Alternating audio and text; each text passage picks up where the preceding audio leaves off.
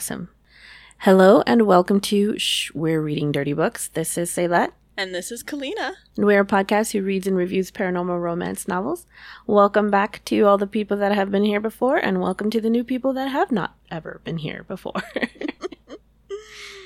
this is us, Yep. fresh and clean, I'm not on a Friday afternoon. Are you Uh. I'm not clean. No, am I ever clean? Especially by Friday. Fuck it. no, that's true. And I now officially exclusively only work at home.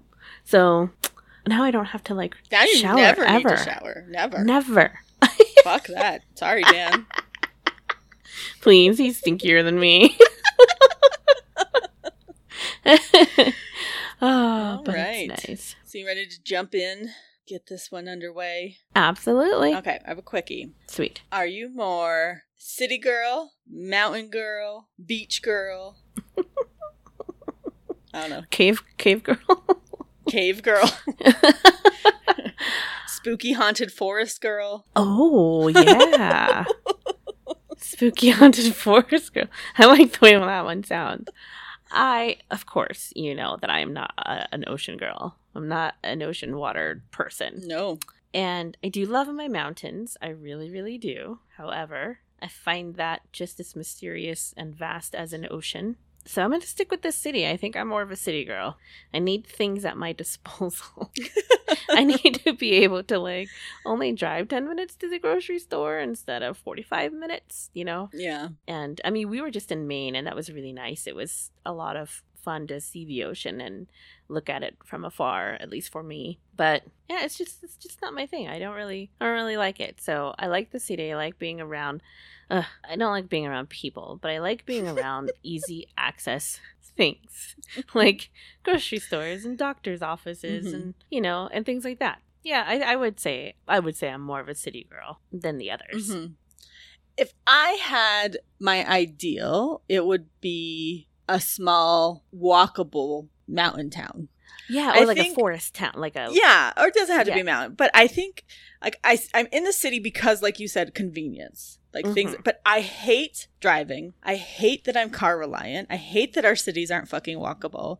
When I spent a lot of time in Europe and could just go literally anywhere in town because it was all within walking distance, and then like if you were a little bit out of town, you just hop on the bus. Like it just made so much more sense, and that I loved. I love visiting the water. I don't want to live on the ocean or live near it because it's definitely where hurricanes come from yeah. and I, and and waves and and flooding and I don't like flooding. So and and whales like fucking Well, orcas are fucking with people now. I'm I'm on board with the orcas. Go fuck it up, orcas. you fuck up those yachts.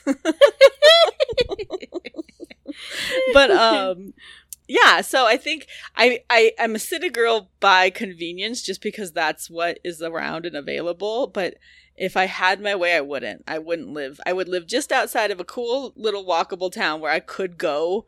And they maybe it's not going to be a full blown like giant King Supers or giant Target, but Yeah. I could get my groceries and the immediate things I need, and then maybe drive into town once a six, you know, once a quarter to pick up like a Costco run or something. That's what I would like yeah, I think I you're right. do a lot less walk like a lot less driving is what i want in my life yes, like or even like a little town where a moped can get you around or a golf cart, something like that. Like, Yeah. I would I would do that.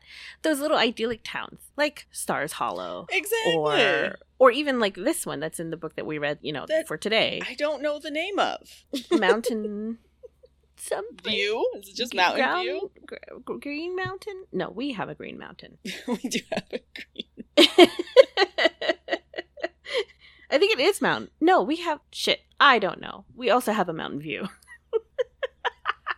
we have a green mountain and a it's mountain view. called the mountain Vista. it's the blue mountains is where that's located mountain glen residents of mountain Oh, glen Okay, Glen. we figured it. it out We're there. Mountain something. That's all I knew. Yeah, you know, something small and idyllic and just easy. Like, I don't even really care if people know all the business of the other people because I'm such a boring person and I don't have drama in my life. Or at least my own drama. I'll say, I'll correct myself. I do have drama in my life. They're not my drama. but it's imposed it's imposed Yes. by others exactly.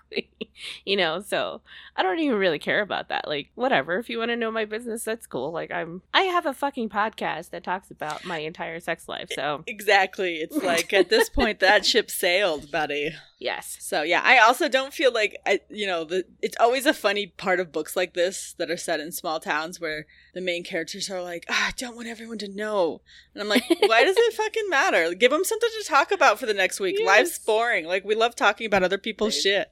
So boring. So Yep. anyway, we will get into the book now, so you guys know what we're talking about instead of just you know this. yes. So we read Shifter Business by Rhiannon Hartley, and it is the third book in the Raising Hell Down Under series that she's written. We read the first book, which was Faking It with the Demon by also obviously by Rhiannon Hartley. Thank you, Kalina. You're welcome, Kalina. That was awesome. Um, and that was episode 94 for those of you who've been with us for a while. So this is this is episode 142. We got back to it. Yes. All right, I'm going to do Klitz notes. I'm going to do it with a caveat that normally I try to finish these books up right before we record. And instead, I finished it up because we, we pushed our recording. And so We instead, schedule issues. I finished this book up like a week ago, and I have since read five other books. that have almost the same main character. have um very similar things happen and so i'm a little bit like we'll see we'll see you can do this. Yeah, I thought I. Kalina asked me if I wanted to give it a try. I'm like, your worst is better than my best. So. no it's not true all right so as discussed this takes place in mountain glen which is a small sleepy town outside of sydney i think Mhm. sydney australia yep. dan lives there he is a psychologist He is a jaguar shifter. He lives in what he likes to refer to as a cabin, but universally is referred to by everyone else as a shack. so probably not very nice. Um, he specifically only treats supernatural clients who are dealing with, you know, issues resulting from being supernaturals. Um, he has an office in this little medical facility, you know, like a, a you know, a, a hospital complex Building. building thing. yes. whatever. and he's living his best loner, grumpy ass mountain man lifestyle that he doesn't talk to anyone and he can barely stand the two people that run the coffee shop, but that's where the good coffee lives. So obviously they He have has he to has to go. go. Uh, even though you know she loves to talk about his aura, and uh, the and the, the man is all like, "You need to be Just- friends." He repeats everything that Tilly says. That's all he does. He That's all Gregor does. does. Gregor and Tilly are very funny characters. But then one day he is literally run into by Emily. They're in a car accident and they immediately don't like each other, although his Jaguar fucking does like her. At Mhm. least likes the way she smells. And is all like, cool, this is our mate. And she's like, no, I don't want to deal with that, so it's not. And she thinks he's very attractive, but he's also an ass. And lo and behold, turns out she's the new psychologist that was just hired by the firm in the suite next to his in the same building. So he shows up Monday morning and there she is. Oh my god, not something he was he was planning to never see her again, assumed she was from Sydney, and now he has to work down the hall from her. Yep. All right, so we get a lot of back and forth, sniping at each other, grumbling. And then one day he kind of walks in on her trying to give herself a pep talk because she's a brand new psychiatrist, psychologist, and the I don't know if she's the manager or the head doctor or the owner She's of the practice. of some sort. Yeah. Whatever. The the lady who I'm thinking hired her Yes. is an absolute flake. She's so absent-minded. I don't know how she's a psychologist. It doesn't make any Wishy-washy. sense. But she She's got to have a story. but she's basically not functioning as a mentor or even really much of a manager. So so Emily's feeling like she's pretty much flying solo, which is not usually how this works when you become a first like a brand new psychologist. Mhm. You really go into a setting where people can you can bounce problems, you know, like client issues off each other, make sure you're like kind of going down the right, you know, a good path with Yeah. your your therapy. If you have a tough case, you have a sounding board, someone to talk to about it and you know ideally someone to be your mentor and guide through this process and she doesn't have that so she's trying to pump herself up give herself a, a talk in the like shared kitchen area kitchenette area and and dan is like of course he walks in and witnesses it and instead of being a rude ass he offers to help and to debrief with her if she has cases she wants to talk about because he is in the same profession so he'd be in a good place to be able to hear her stories, you know, still be confidential, still be all under the umbrella of, you know, Mhm. therapist secrecy or whatever. I don't know. HIPAA. I don't know if that's a thing in Australia. Oh, that's true. I would like, yeah, client, doctor. Well, she's not a doctor. whatever. Yeah. So they start doing that. Then they start going to lunch. And then they start having coffee. And then they go on hikes. And they just do all these fun things. And they become friends. And there's definitely flirting. But he's very adamant he cannot get into a relationship. He tells her all about this thing that happened in his past, where when he was a young man, you know, early, you know, late teenager, 19. 19 yeah. His girlfriend had a drug and alcohol abuse problem and he thought he could fix it all himself if he just loved her enough just like how all 19 year olds think the problem is Yeah, like sure. i'll just love the problems out of you. It's fine. And she you know they got into a fight. She was drunk and high and got it behind the wheel and died and killed another person. So he thinks it's all his fault that if he was a better person he would have gotten her help instead of thinking he could do it himself and he also has a lot of unresolved issues about his jaguarness he does not like his jaguar he thinks if he wasn't a jaguar he wouldn't have lost lucy was that what her name Lil- lily Lily, I think. Lily, that she wouldn't. Ha- he would have gotten her help, but it was his dumbass macho jaguar that made him think he could do it himself without getting help. So he wants to get rid of his jaguar. He's trying to find a cure, essentially, for being a shifter, even though you're born a shifter, so it's not like you know a thing. Mm-hmm. and he's keeping this all from Emily, and that's why he won't date her. But then he gets the news that there's probably a cure. There's this new witch that maybe she can help him, and so he decides, I'm gonna put it all out on the line, and I'm gonna tell Emily how I feel about her. So they naturally start a rela- relationship. They're being really cute and lovey, and mm-hmm. the only thing he really is hiding is this whole "I'm a shapeshifter jaguar" thing. Until one night when she sees him as a sh- fucking jaguar. yep. and then turned back into a human. And so now she's like, oh my god. So they naturally, you know, of course, the rom com, they have to have that like last minute fight where they break up and they'll never see each other again. And she's trying to put her life back together. She's like, I can't believe this. You know, I was opening up to him and loved him and this and that, and he lied to me. And, He lied and to me. she's got a lot of self-esteem issues because she was uh, apparently an ugly awkward geeky teenager and she determined not to be like that when she grew up so she just Mhm. became an influencer and lived a very appearance forward Stylistic lifestyle. style lifestyle like, you know where everything depended on materialistic. the well and the way you looked and then she dated a bunch of guys who Yeah. really only fit into that lifestyle so they Mhm. cared about the way she looked and the way they looked on her arm, stuff like that, you know. Yep. And they never worked out. They were all not great relationships. And she thought that Dan was different than that. And now she's finding out that he has this smell thing and he smelled her and knew she was his maid. And now she's like, that's bullshit. You, that's superficial too. You don't like me for who I am. You just like me because I smell good. Um, so they, they fight, they fall out.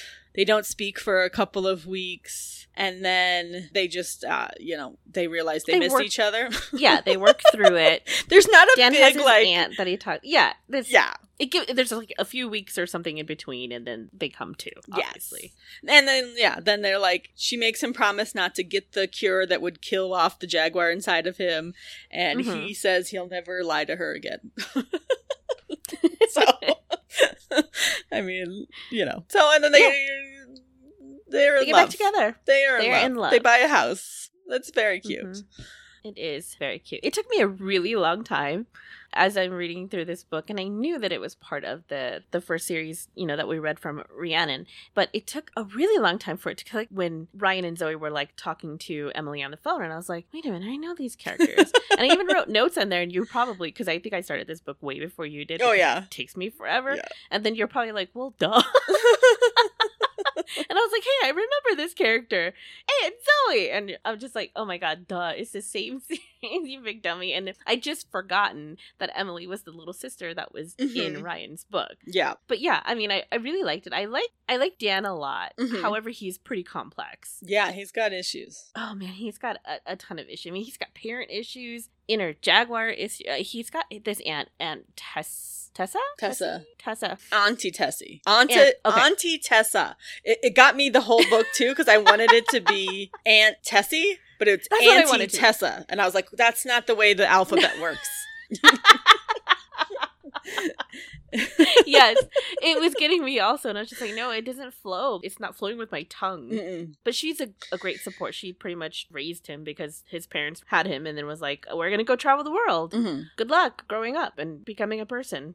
I think there's something kind of unique in the way uh, Rhiannon does her shifter. She doesn't really explain it much. It's just a little bit of breadcrumbs throughout the book. But hmm obviously, one of his parents was a shifter. I'm thinking it was his father. Okay. but they don't say. And just that he had the chance to be a shifter because of that. So obviously, there's some people who, some shifters who, if they marry non shifters, give birth to humans, I guess. Like, it, it Mhm. never was explained whether or not both of his parents were shifters or only one. We're not sure. But there was a chance he wouldn't be a shifter. And then in puberty, when he started shifting, like he was in boarding school and they didn't take him out and like teach him how to be a shifter. They just left him to try to They- figure out how to shift in boarding school around a bunch of other teenage kids, which sounds like a terrible choice to make. Oh, And then, yeah.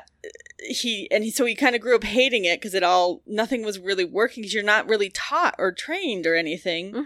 And then another f- interesting fact about her shifters. So I said like he had the scent of Emily and, and knew like she was his mate, but he's had that in other occasions throughout his life. He's met people with the scent that he that his drag his jaguar was really attracted to. So there isn't a fated mate. It's not just like one person in the world for you there's a certain percentage of people, I guess, who might be your like Mhm. ideal mate for this jaguar. But if you reject them, or if you just like ignore it, which he's what he Yeah. did, is he stayed away from them. It passes, and then you meet somebody else who smells good. So yes. I There loved. isn't just one fated person that he's supposed to be with for the rest of his life. It's like you have these choices. Yes, which really worked in with Emily's concern that people weren't with her because of who she really was. Like all of her past boyfriends were with her because of her Instagram page and her, you know, influencer lifestyle, not because of mm-hmm. her. Whereas Dan and her were melding, gelling on a personal level. They liked each other once they didn't Yeah. hate each other after that car accident. Yes. I also I thought that the the whole smelling thing was a little weird. Now I get it because he's a jaguar, like he's a shifter, so he's got that heightened sense.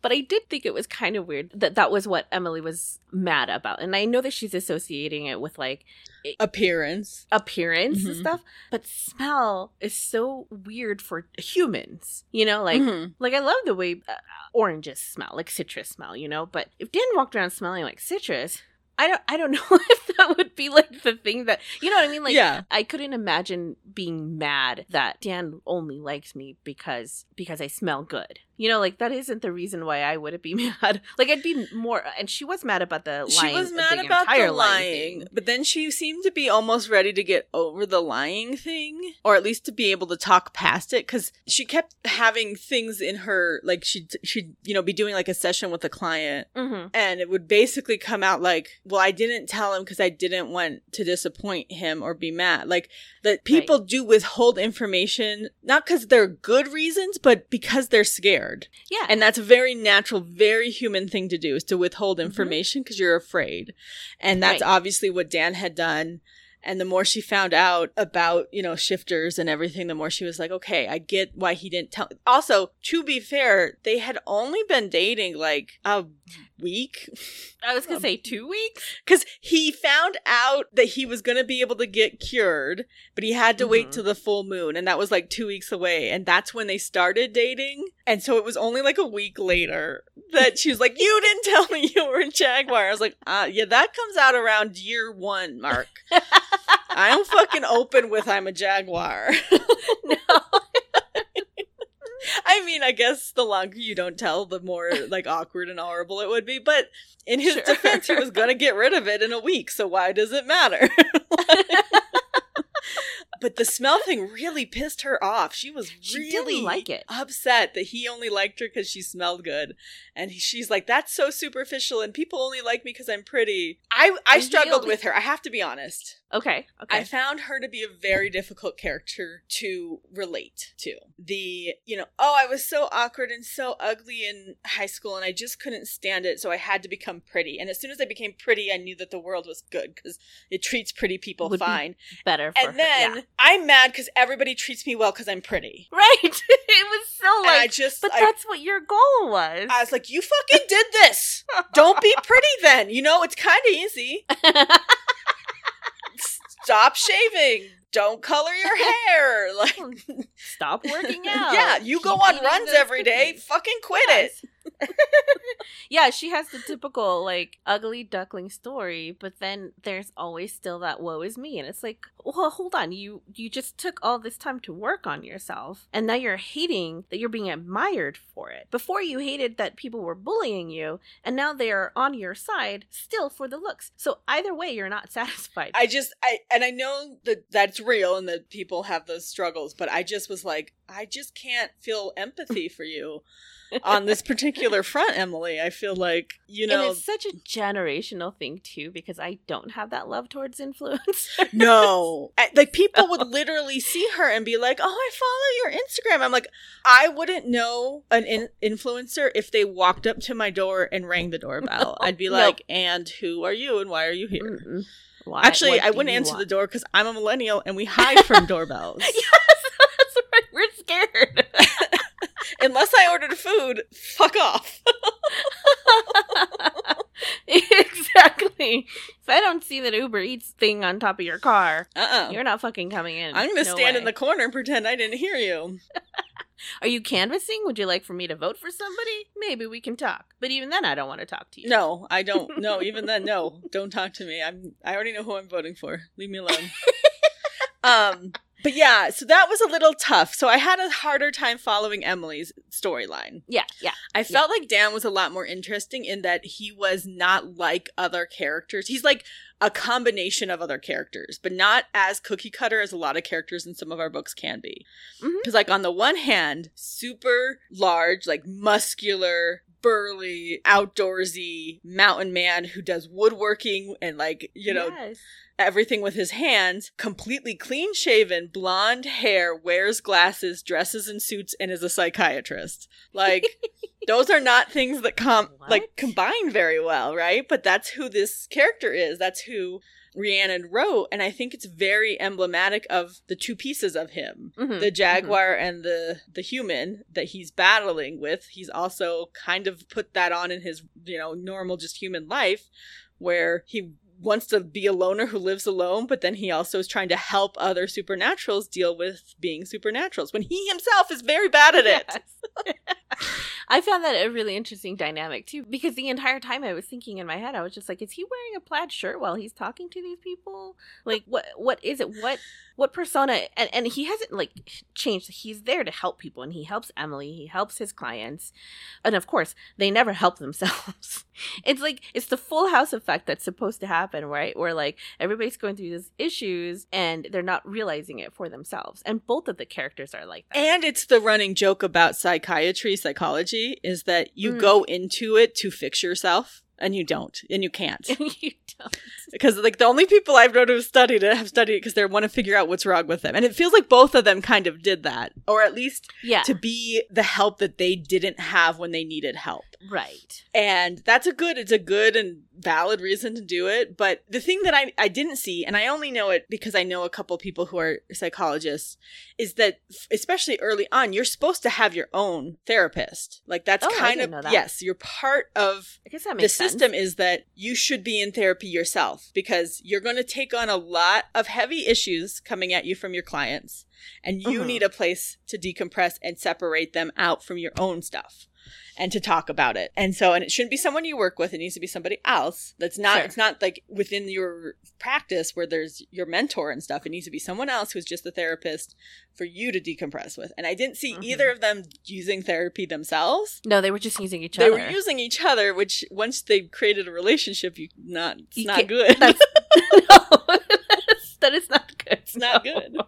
I didn't know that was a process. I guess that makes sense. Plus, then you get to actually go through like the sessions and know, Well, yeah. recognize signs and know how sessions are supposed to be and stuff. And so he worked with other paranormal people. She worked with teenagers. Yeah, she was for children and adolescents. Mhm. So Yeah, yeah, I would have. So I think, I mean, obviously, there's only so much you can do in any one book. Yeah. That would have introduced whole other characters and whole other issues. But they definitely needed. He needed to be in therapy from 19 when that girl died. from the very beginning. I wondered about that too because I mean he always had his aunt to talk to, right? Mm-hmm. Tessa uh, to talk to, which is really nice. She's super supportive. I mean, she's she seems like a really like she's into the whole fashion things and she's sending him gifts and high end stuff all the time. So he's got all of this like designer stuff that he doesn't really give a shit about, but he wears because he has him. Yeah. So he has her for support, but that's about it. And she keeps she tells him the same thing. Like the entire book, she's like, "You need to get over it and work on yourself. It's not your fault. It's not your fault." Like she just keeps saying that to him, and it's not. It's not. clicking. It's not, And- and he was doing absolutely what they accused him of at the end. He was living a life of punishment because he thought that's what he Mhm. deserved. So he would yeah. like, yes, he loved to call his place a cabin, but it was absolutely a rundown shack. it didn't sound nice at all. Not at all. And he was looking for a quote unquote cure and willing to do what eventually they kind of analogized to a lobotomy, which is a mm. terrible thing to do, because he Oh my God, thought right. he deserved that kind of pain and suffering because of what had happened. And it's just that is the saddest thing. Like this has been almost what? It was at least a dozen years. I think he was Yeah, because he was in. He's now like. I thought he was 30 something, but I don't know. yeah, I think you're right. But it's a long time to be carrying that kind of guilt and Oh yeah, and never have gotten help for it. and no. And to think you're doing a, you know, you're able to be a good therapist when you yourself are struggling. I mean, I wonder. Well, then they definitely aren't following the same practices that other maybe like I guess American psychiatrists are. or maybe I was mis- I could be wrong, but I swear that's what I thought was a requirement was that you're in your own therapy. it makes sense. It's just, I mean, why would you? It doesn't have to be as much, like it doesn't have to be like weekly or anything, but I think you're supposed Sure. to like be in therapy and like talk about But you shit. would think that you'd have to go through some type of like analysis, like psychoanalysis, right? So that you can. I would think, help but you know, people? I find out a lot of times I think things should be better in this world, and it turns out they're not. Like there should be there should be more checks and balances. So like people who Mm. aren't good at this don't become therapists, but it turns out there's not a lot. If they pass their classes and they're like practicals, they become therapists, and I'm like, oh, Yes. that's and it, people with like C's and shit pass. So That's true. that doesn't mean That's they're good at it. no, it's not. And maybe it's just a matter of taking like a quick test or something, and then you're done. So Yeah. I don't know. I just, I, but I did like it. I enjoyed the story. I enjoyed more watching Dan struggle with his issues. But I think that the Instagram and influencer piece was interesting for Emily because we haven't had a lot of that. We read a lot of older characters, like 30s plus characters. And I Yeah. think that's not as realistic of a profession for people around that age. I mean, Mhm. That and older books. Like this one is written newer, right? So like, no, most How of our old is- books now are new. We haven't been reading a lot of older books lately. but even like in the realm of influencers, Mhm. I don't even see. That's the thing. Like, I don't even know how long influencers have been around because I don't know shit about them. I'd You know what I mean? Say like a dozen years or so, ten years maybe. okay. I don't know. I don't I know no either. idea. But I'm sure I'm at some point, I don't know. like to me, I know I know dick about it that I'm just like it's a new thing. so It's that's a thing. I I know it's a thing, but anyway, People live on it, and that's insane to me. yes, people do live on it, and people pay people to live on it. Like that to me is fucking bonkers. It's so fucking bonkers. like brands are like, here, take a picture with my seltzer, and I'll pay you twenty thousand dollars. And I'm like, what? yeah, I don't know. Mm-hmm. Anyway, but she's working on getting away from it. So that's the thing. Is She she is. she was doing it. She was living. That was her job. That was her living. And she decided to go back to school and become a therapist. I'm just going to use the word therapist because I, I keep interchanging psychiatrist and psychologist, and I don't think they're the same thing. so I'm going to stop I think you're right. saying because yeah. I don't remember which one they are. So I think they're just therapists. And she has stopped. She's gone not 100% cold turkey, but she has, you know, she's no longer really doing her Instagram for money. She's not doing sponsorships anymore, but she Mhm. does use it like in the very beginning. She posts a pic when she's like not feeling very good or she's like feeling a little bit sad about something and then immediately gets that endorphin cra- like Yep. hit because she gets, you know, a thousand likes right away little hearts start coming flying in and it makes her feel better so she boosts herself doing that but there's a really poignant moment where she's counseling a young girl a teenage girl whose father wants her in therapy because he's afraid she's developing an eating disorder because she was uh, bigger and then in the past year has lost a lot of weight and how he doesn't see her eat and she's very moody and all this stuff. I mean, she's a teenage girl, so there's definitely stuff like that. But she's talking about how she wants to eat healthy and he doesn't. He doesn't eat that well. So Emily convinces her to try like he said he wanted to try and eat healthy with you and cook with you, so why don't you make a healthy dinner together so he knows you're eating versus like he was leaving her less healthy food to eat and then was finding Right. it in the trash and was thinking she was just throwing out food and not eating. And she was like, "Well, I ate vegetables. I just didn't eat the shit he left, right?" And so she's like, Mhm. "She's like, well, cook together and eat, and you know that'll help him feel better about it, and you'll be eating healthy food you want to eat." So they did that, and then she immediately felt bad because she went on Instagram and saw thinner people with you know waists and Yep. and butts and breasts, and you know, and she felt bad about herself, and she wished she hadn't eaten at all, and da da da. And it's like Emily's sitting there listening to this story, and she's basically that person on Yeah. Instagram that this girl is comparing herself to and then ruining her health about. Yep. And I just was like, and she gets really like, she starts going down a really like interesting thought process of like, how can I get so much positive reinforcement out of this app knowing I'm literally causing this harm to others? And especially To young the young people. Women. Yes. Yeah. And it's like this whole like society has been harsh on women forever. since, Fucking awful. since since the beginning of time.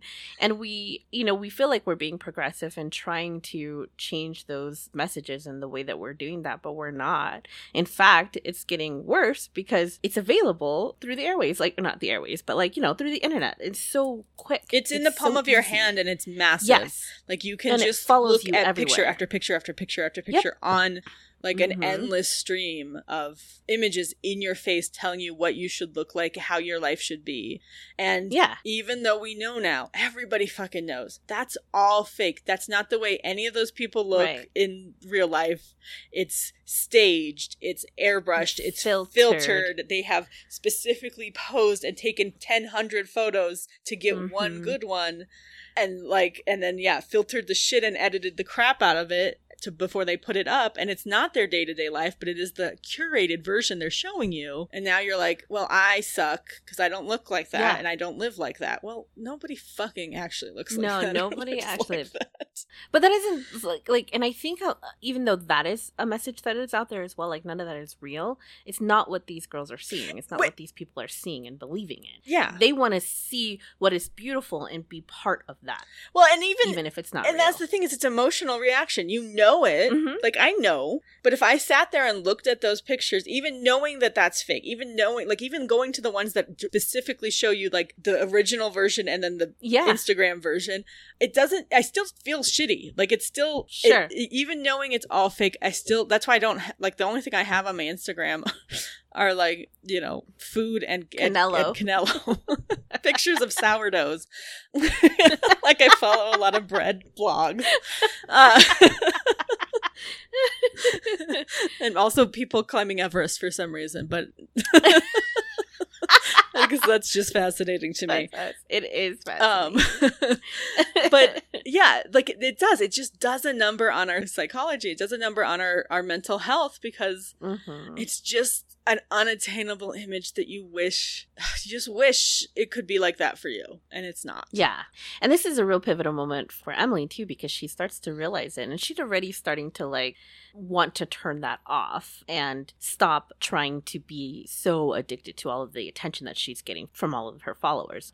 But it really hits her at I guess I don't know if it hits her really at that moment where Kate's like these are the people that I want to be. You're the person that I want to be. Cuz doesn't she also reference like she doesn't know that she's an influencer, No. but she does talk about how pretty she is. Mhm. Emily's like, well, you know, she's trying to not be that person that's in that room with her, but she is like she's a pretty person, and that's what Kate sees, and so it, it's hard to be in that situation. But she starts to realize it and wants to get better from it. But it's an addiction, like it's a such a real thing, and she does fall into those patterns, especially when she and Dan fight when they have that fight. So like she hadn't been on Insta photo. Yeah that's true we say the we keep saying instagram but the book photogram it's photogram, Photogram. and face uh, Face look. face look yeah Yeah. because yeah she doesn't use the real name yes. yes. yeah, so so she she finds herself like trying to, you know, make she she's been so used to for all these years getting the appreciation and getting the attention and feeling good about it from her posts that when she falls into this rut with Dan, that is what she knows to go back to. And she finds out in the end like it doesn't make her feel better. It's not something she that's not the validation she Mm-mm. wants. She wants to be loved. She wants to be with Dan. exactly it's it's not a great platform but the book does a good job of handling it and talking about it and yeah. because it's ever present like all the time everywhere you go Mhm, instagram mhm. facebook social media tiktok is now the thing Yes. You know. Yeah, definitely. whatever else is coming up. But we should talk about super sexy sexy sex. because i mean we have two phenomenally attractive people you know giant muscled mountain man and like super toned vegan influencer I guess she's not a vegan. She's just a vegetarian. She's just a vegetarian. No, she's a vegan because she drinks soy She's stuff. vegan. Yeah, she's a vegan. Yeah, she's vegan. The other Mhm. one that in the other book was also vegan. It was a vegan Instagram or, or influencer in both of the in two of the three books where I've recently read about influencers. Oh, that's funny. Yeah. Vegans. But yeah, I mean, like, I wouldn't even say it's even. I think it's before the middle of the book they start having intimate relations. They start to realize that they're totally into each other. They get it on at the con. No, Yeah, they have sex at the conference. Yes, at the conference. Yeah, at the conference. It was almost kind of like following the same pattern as uh, Ryan and Zoe, where they had the hotel room after the wedding. Yes. So you know, it just kind of follows that same pattern, which is really neat. I I enjoyed the first book so much. I loved that their story, but there were some super intimate, and super hot scenes. But there was one in particular where they went on a hike after they'd boned for they were like fucking all the time, all the time. They were just fucking all the You time. know? Early days. staying at her Early days. all the time fucking. But this wasn't when no, because they weren't even fucking. They were just friends when The- they went on their, Their first. first, hike, hike was just friendship hike. The 2nd Mhm. hike was sex hike. It was fucking up against a tree hike. Fucking up it was like a tree in the Australian looking- outback hike. yeah, Which looking left, looking right, making sure nobody's there. I do have to say, because of everything I've ever heard about the poisonous animals in Australia, I'm not sure I'd fuck outside there, but they did.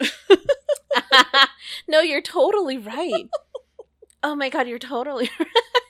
because there are some dangerous animals there surrounding the area and inside of it. yes, yes. There's things that bite you and they're poisonous, and there's kangaroos and wallabies and shit. I don't know. Yes, there are kangaroos definitely in this story. Yes. Uh, but yeah, so they they they're walking along, they're hiking, and they're all alone on the trail. There's no one else there, and they start kissing up against a tree. I swear it's a tree. Is it a rock or a tree? I feel like it was a tree because I was know. distinctly going. That sounds scratchy. yes, no, I think you're right because I can imagine. Yes, I think you're right. Because that's the kind of things that I think of when Mhm. I'm like, oh, sex on a tree. like, oh, that ah, sounds itchy. No, that's a bark on my ass. Right, because it's always Like- the girl who ends up fucking bare bottomed and now her ass is on a tree. and I'm like, I would break out in a rash. Um, if it's not from the bark, it's from the poison ivy. right? so, yeah, and then, yeah, she, they start making out, and they're like, she's like, oh, let's go home. And he's like, no, let's just do this here. And she's like, it's Mhm. literally a hiking trail. And then he's all like, I'll know if someone's coming. And she just like accepts that as a natural thing for somebody to say. Yeah, you know, it's just like, well, if you know, then I think I would know too. It's not like you have superhuman hearing, because obviously told her yet. yeah, so it was a, it was a, it's nice and steamy. I think. I mean, they had a ton of sex, and we got a lot of description for the first encounter and the last encounter, but really the ones in between weren't. Oh well, I guess except for this one. But our, Yeah, Honestly, I'm trying to find it. I would like to find the page because it would help if I could. Uh, but I apparently we didn't highlight shit all about the sexy scene in the. I realized that when I got to the end, I was like, "Well, shit! I never fucking highlighted when they were fucking." We didn't highlight a single sex scene. Oh well. Oh, around fifty-six percent. Okay, Oh, 56? fifty-six percent. So I think page two twenty-six. They're talking about it wasn't a long walk. They had only been on the show Yep, for half there we an go. hour. Got it. Oh yes, he had her up against an ancient eucalyptus tree. yeah, definitely sounds itchy. yes. Let's see. I do, yeah. Yeah, because she was like, "We're in public," and he's like, "Nope, Mm-hmm. Well, nobody's around." I like it because she's like, we shouldn't. And he's like, I'll stop doing this if you want me to. And then she like oh yeah, doesn't tell him to stop. and she's like, "Well, you weren't." I'm not saying no. But then I'm he- just saying we I love shouldn't. the line. He's like, I had the foresight to bring protection. and I'm like, you brought a condom on a hike, a nature hike? Yes. Yes, you I fucking scallywag, you.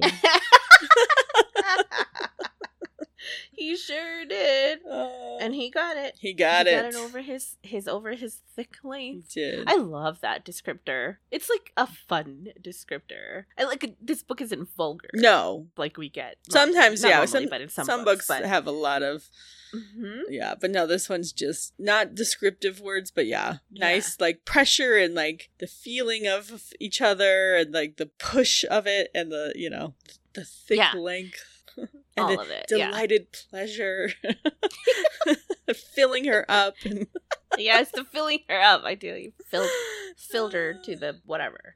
They did talk a little bit too much during sex for me, though. I think there was a little bit too much conversation. I'm getting a lot of that in books, and I just think it's because there's no other way for authors to.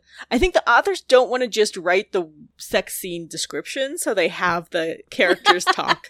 Because I guess that's one I just finished was just constantly like reassuring each other that they, you know, like I'm yours, you're mine. It feels- feels, good. oh, I that- yeah. da-da-da, just back and forth the whole sex scene, and I'm like, at some point you stop because you can't breathe anymore, and you have to just no. pant. I can talk to you later. Like, we we can uh, we can do the lovey dovey shit afterwards. can I text you after this? Come on.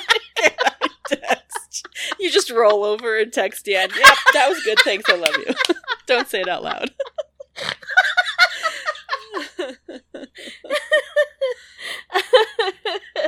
yeah. so they take her shorts off and then like she wraps her legs around him right while it's happening. So her shorts are on the Yeah. ground abandoned. That is absolutely when a scorpion crawls in your shorts and then you gotta put your shorts back on and now you're stung on your vagina with a scorpion. Just saying. No. I don't even know if there's scorpions in Australia. I was gonna say I don't know that there's, but there's gonna be some Something. spider. Something's gonna get You know- into your shorts and you're gonna put them back on without looking Yes. and now your the, your coochie's been bit. don't put your shorts on the ground. Ugh.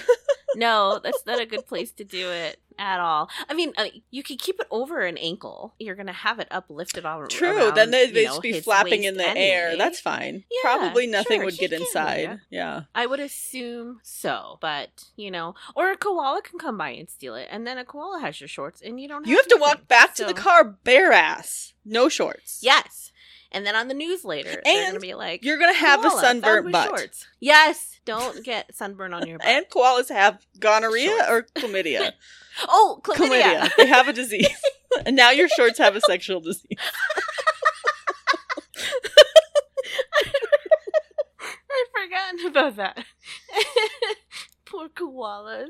I did think it was absolutely an interesting choice to make him a shifter, but not a native animal to Australia shifter. Yes, I thought that too. It's just like, where the fuck did the jaguar come Why from? isn't this fucker a fucking wombat? Yeah. Where's my kookaburra shifter? been a wombat. I'd have taken anything that's like fucking wacky as yes. That is so true. Yeah, Platypus. towards the beginning, he she actually accidentally Oh, sees yeah. him because Mhm. he's stalking her. She's well, like, what the fuck is a to be jaguar? fair, he wasn't at that point. He was just running oh yeah, that's true. And then he But smelled to her her and was Yeah. like, "Ooh, I could get close enough and see her as a jaguar." And then she does see him. So and then oops, she sees him. yes, No, yes, and the, he's not native to that no, country, there's no so- giant cats in that entire continent. and so when she's telling everyone she saw a giant cat, she keeps saying panther. And he's like, We don't have panthers here. You're crazy. And I don't like that. I don't like the gaslighting because I think he didn't need to effusively contradict the fact that she saw a cat. He could have just been Yeah. like, That's wild. Especially knowing that she did Yes, see it. Don't tell people they didn't see the shit they saw. That's fucking bullshit. Mhm. So I get that he was trying to pretend like he wasn't out there running around as a cat. I did look because Tilly's like, "Oh, but everybody sees a giant cat around here," and he doesn't know that everyone's seen him, and he's just like, "Huh, huh." There's Yeah. there's rumors about a cat that runs around. I'm like, "Yeah, Dan, you're not that smooth." But I think in that point, I would have really appreciated if he if he hadn't have fought it and just been like, "That's a wild story." I've never seen one. I you know I've seen kangaroos and shit out in the bush, but I've just never seen a a big cat. Yes. So wow, I'm glad you're I'll- okay. I mean, I wonder what I'll it could have been. lookout. Yes. And then you leave it at that. You don't be like, "You Mhm. didn't see the thing you thought you saw." Could it have been a dog? Crazy. Yeah. No, it wasn't a fucking dog. Dogs and cats don't look alike. Yeah, so I I didn't like No. that either. and I mean that was really early days. That was like day two or something of their when yeah, they still were- like were they fighting and hated each other. Had it contentious a little bit. Yeah. but again, I just don't like. Yeah, don't try to convince people they didn't see the thing they saw. Like Yeah, even if it is, especially knowing you know they saw it, so just be like, "Huh, weird." well, can I get my coffee? Yeah. Gotta go. Yeah. I mean, really take me to the place. I want to see if we can find it. let's go again. look for that fucking cat. Let's go look for it. Hold on, I'll be right back. Since we're talking about it, Yes. I guess sort of. Well, we've moved on, but we can go back. We have. We'll go back since we were talking. We are it. talking. Yes. So and tell for this episode is about sex on the outdoors, Mhm. like in a public area, open space, someplace where it's just like anybody can come up the trail or around the corner at any moment. Mhm. So, any fun stories you'd like to share? No. I guess the closest would be in an outdoor like hot springs. Mm, okay. It was like Oh. not open open, but it could like someone could have just walked in and I would have been like, but it was late, so maybe no.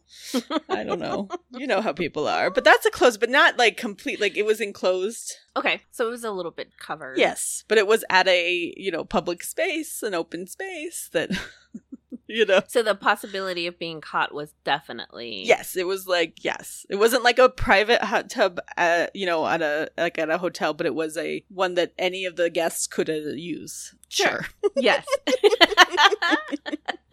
and was it like just fooling around or full on? It was just fooling around. Turns out penises don't work super great if they've been sitting in um Sulfur. hot hot mineral water for like upwards of 5 hours.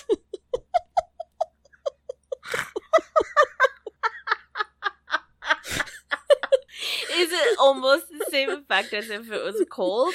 Do they get real shrivelly and not shrivel, shri- not shrivelly, but just not they don't they don't get They don't hard. they're they're like they have heat exhaustion or something. I don't know. Or at least the one I was enga- like entertaining was That's true. so it was just it was Okay. mostly fooling around, but it was a lot of naked bottomless fooling around. Sure. You okay. know. Okay. Yeah. Yeah. For me, I don't. I mean, besides like camping, Dan and I did it once in a closet when we went to go look at our new build that we built in Green Valley Ranch in 2004, I think, or 2003. Well, there were other people in the house because they were all there looking at the house with us. And we went up into our room and went into the master bedroom closet, shut the door, had a quickie, and then like. So I think at any moment anybody could have been like, "Oh, let's look at the master walk-in closet." Oh, oh, that is hilarious. pleasant surprise. So there's that, and I think I gave a hand job once at Red Rocks in the rocks, like not on the stadium, Well, good. but like there, Because those seats are just like open.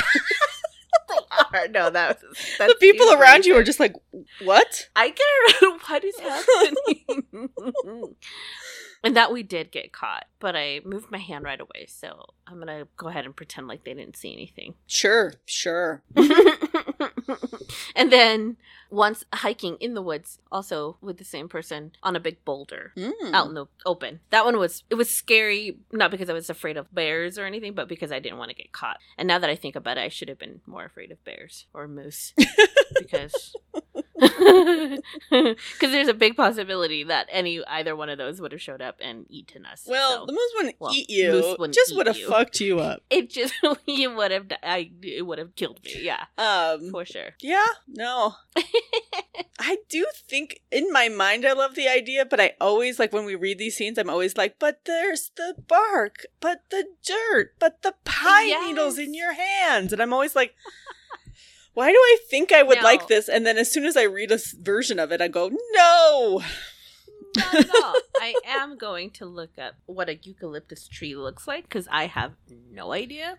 I have a vague one from California because I swear like there's a bunch of them in California, but I could be wrong. Because I'm thinking maybe their bark isn't like an oak tree or a maple tree.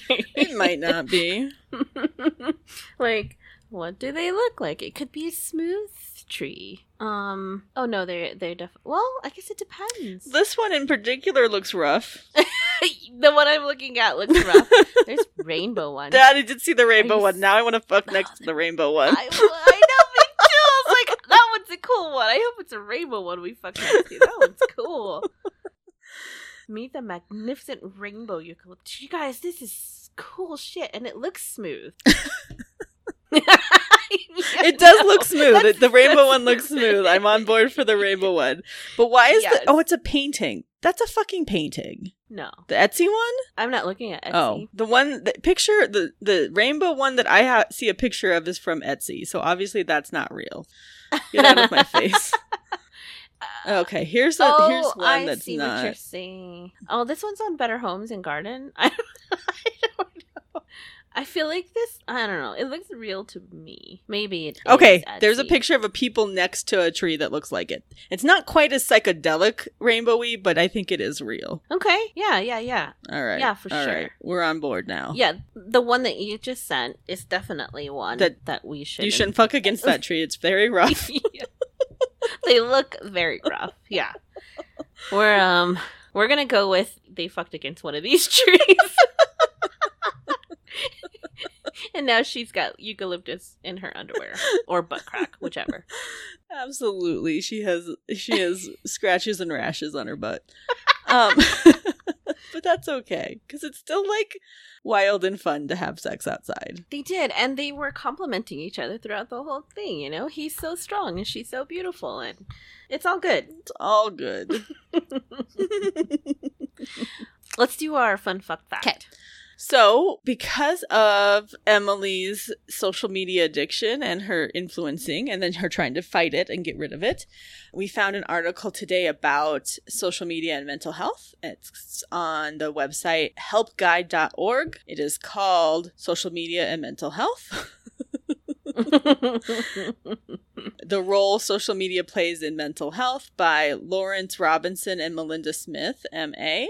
And, you know, they do point out that there are positive aspects to social media too. It's like communication and staying up to date with friends and family, new communities, promote worthwhile causes or issues, emotional support during tough times, connection if you live remotely or have limited independence or social anxiety or are part of a marginalized group, outlet for creativity and expression, and sources of valuable information and, and learning. Okay, so those are are. So there are positive reasons social media can be good and help Mhm. people in many ways. But then there's also negative aspects, and they are inadequacy about your life or appearance. So, you know, feeling like you don't compare, fear of missing Mhm. out, like you're seeing people do fun and, you know, interesting things while you're not, so you feel like you should be doing fun and interesting things. Isolation, depression and anxiety, cyberbullying, self absorption. So, the constant sharing of endless selfies and all your innermost thoughts can create an Yep. unhealthy self centeredness and distance from real life. Which I think it's like very true and very not good. So true. But and they can also be heavy social media use can be masking other underlying issues. And I think that's in a, in a way emblematic of what Emily was doing. So she was feeling insecure about starting her new job. So she posted a selfie and then felt better because she got a lot of outside approval of her, you know, of that picture. So it's masking instead of just sitting and feeling her discomfort over this is a big step. I got this degree and I moved to a whole new town and I'm, you know, outside of her life. She lived in Sydney, a big city, and has moved to a rural mountain town to start a new job where she knows nobody and has lost all of her connections. And like sitting and living in that discomfort, she instead stepped outside and, you know, engaged with social media in order to just have a boost, an immediate, you know, endorphin boost which is fine right then, but it doesn't actually deal with what she was feeling about all these big changes she had made in her life. Mhm. So, hmm kind of acknowledging that maybe when you feel the need to try to turn to social media for something, try to figure out what you're missing or what you're feeling that you're trying to hide or mask. Um, but yeah, we'll put this article up because it's a lot longer than anything I've read to you today because uh, I'm not going to have the time to read this Yeah. whole thing to you. But yes, so no. and it has a it has some suggestions at the end for how to make changes, positive changes to modify your use to improve your mental health if you think you really are having like struggling because of your social media usage. So there you go. Yeah, I think those are important to be aware of because it's so prominent right now in our times. Very much so, and especially for younger people. I mean, if you really think about it, Gen Z is going to be the first generation to truly fully grow up with social media, and we don't know how that's long term impacting them yet. They're just starting to become like some of the older ones of them are just starting to become full blown adult adults hmm because we didn't have it. We Nope. had a messenger when we were like in high school is when that kind of came around. Dial up, bitches.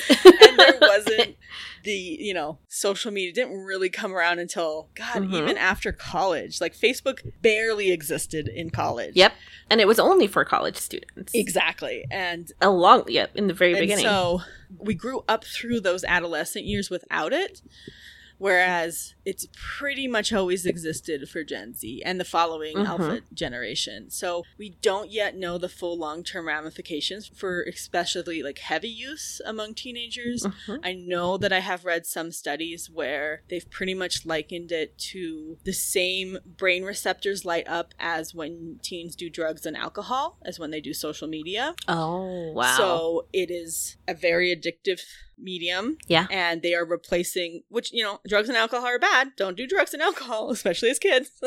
but they don't know what this long term reaction is going to be to having being addicted to it as a teenager, you know, and seeing how it's going Right. to impact people. So I think we're going to see a lot more discussions about the like. I mean, we already pretty much watched it destroy democracy, essentially.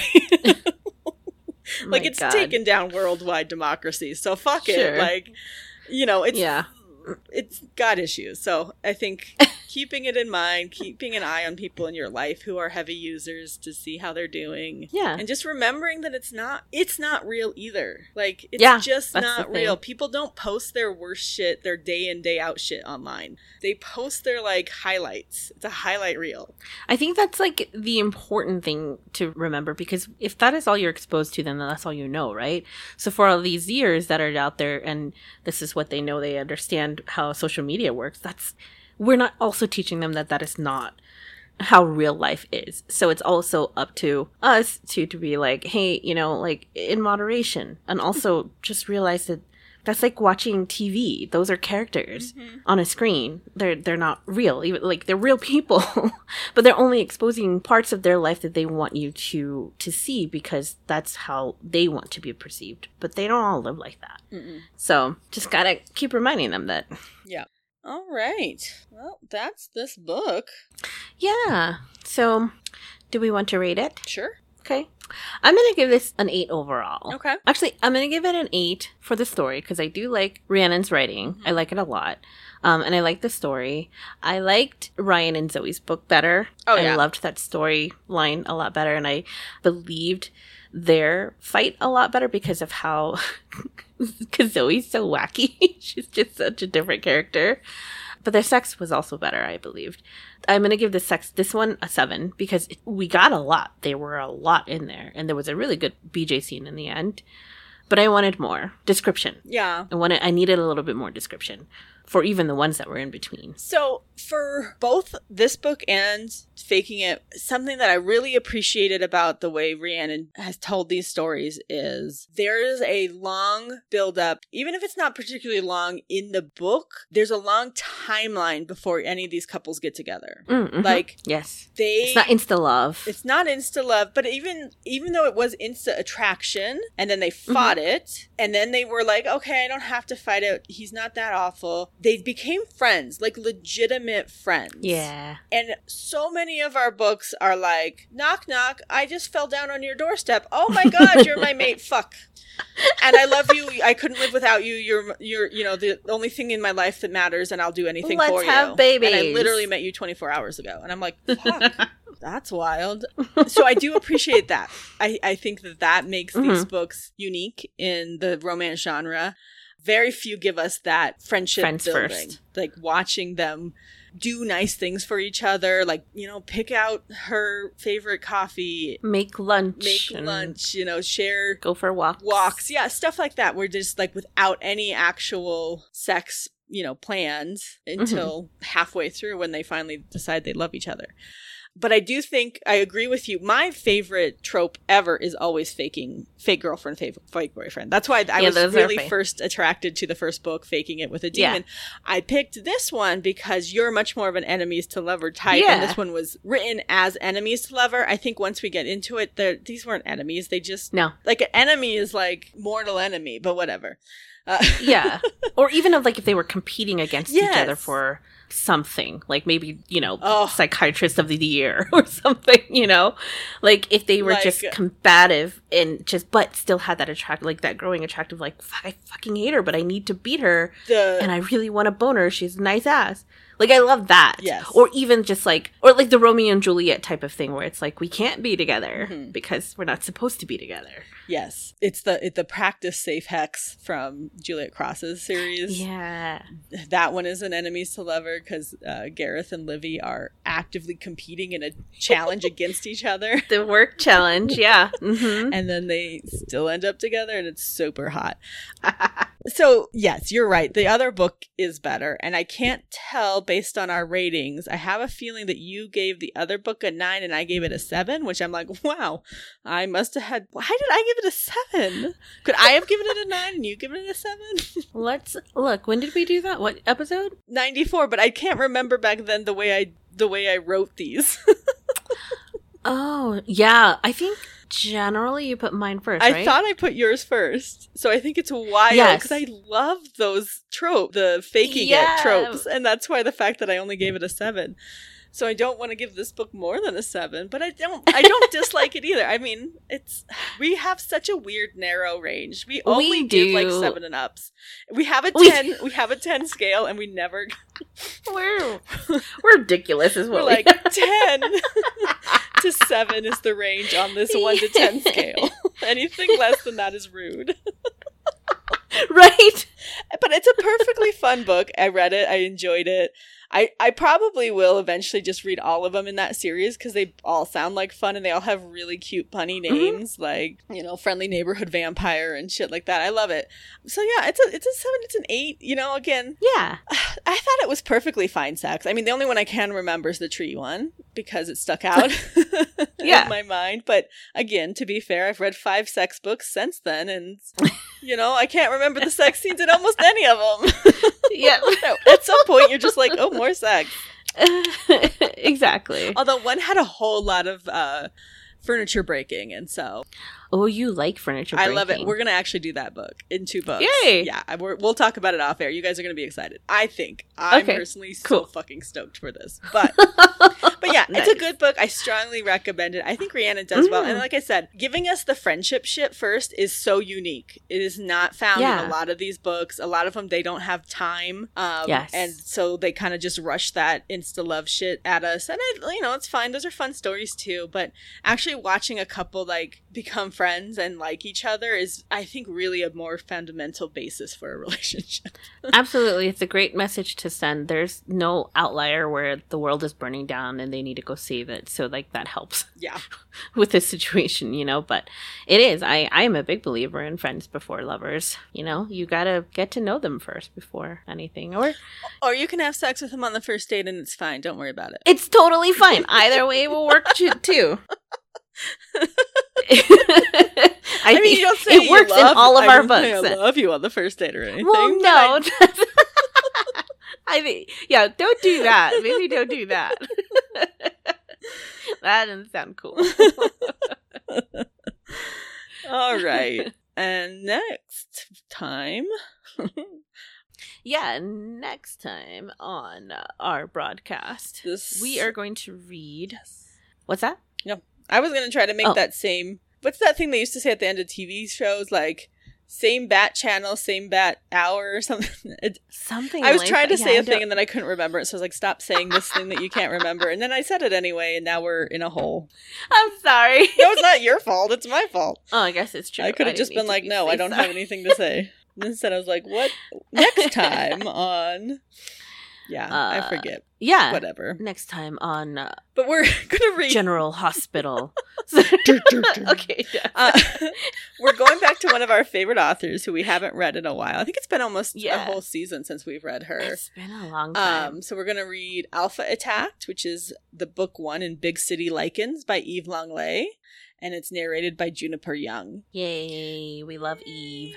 Eve, and this one, I mean, it's hard to say from the cover, but so many of hers have been kind of cutesy fun.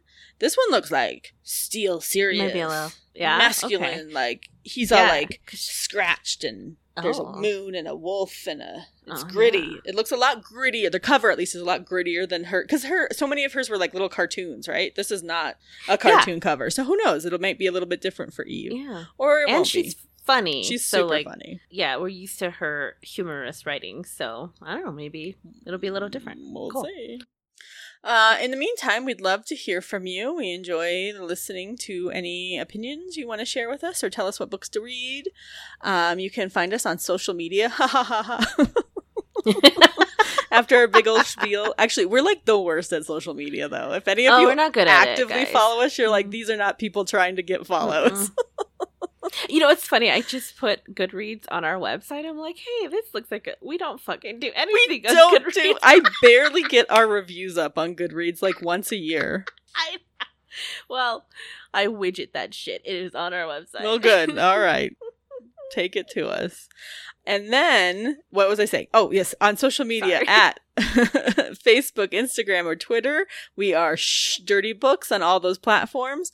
Or you could email us directly at shhhdirtybooks at gmail.com. And that is shh with three H's. And you can visit us on our website at dirtybooks.com and most places that you can find podcasts. If you guys can go there, rate, review, subscribe, that would be amazing. We would love to hear from you. Thank you so much for the music, Jim Townsend. And with that, we're going to say good night. This is Sayla, And this is Kalina. and we'll see you later. Bye bye. Yeah, you've been listening to Shh, Reading Dirty Books with Kalina and Saylette.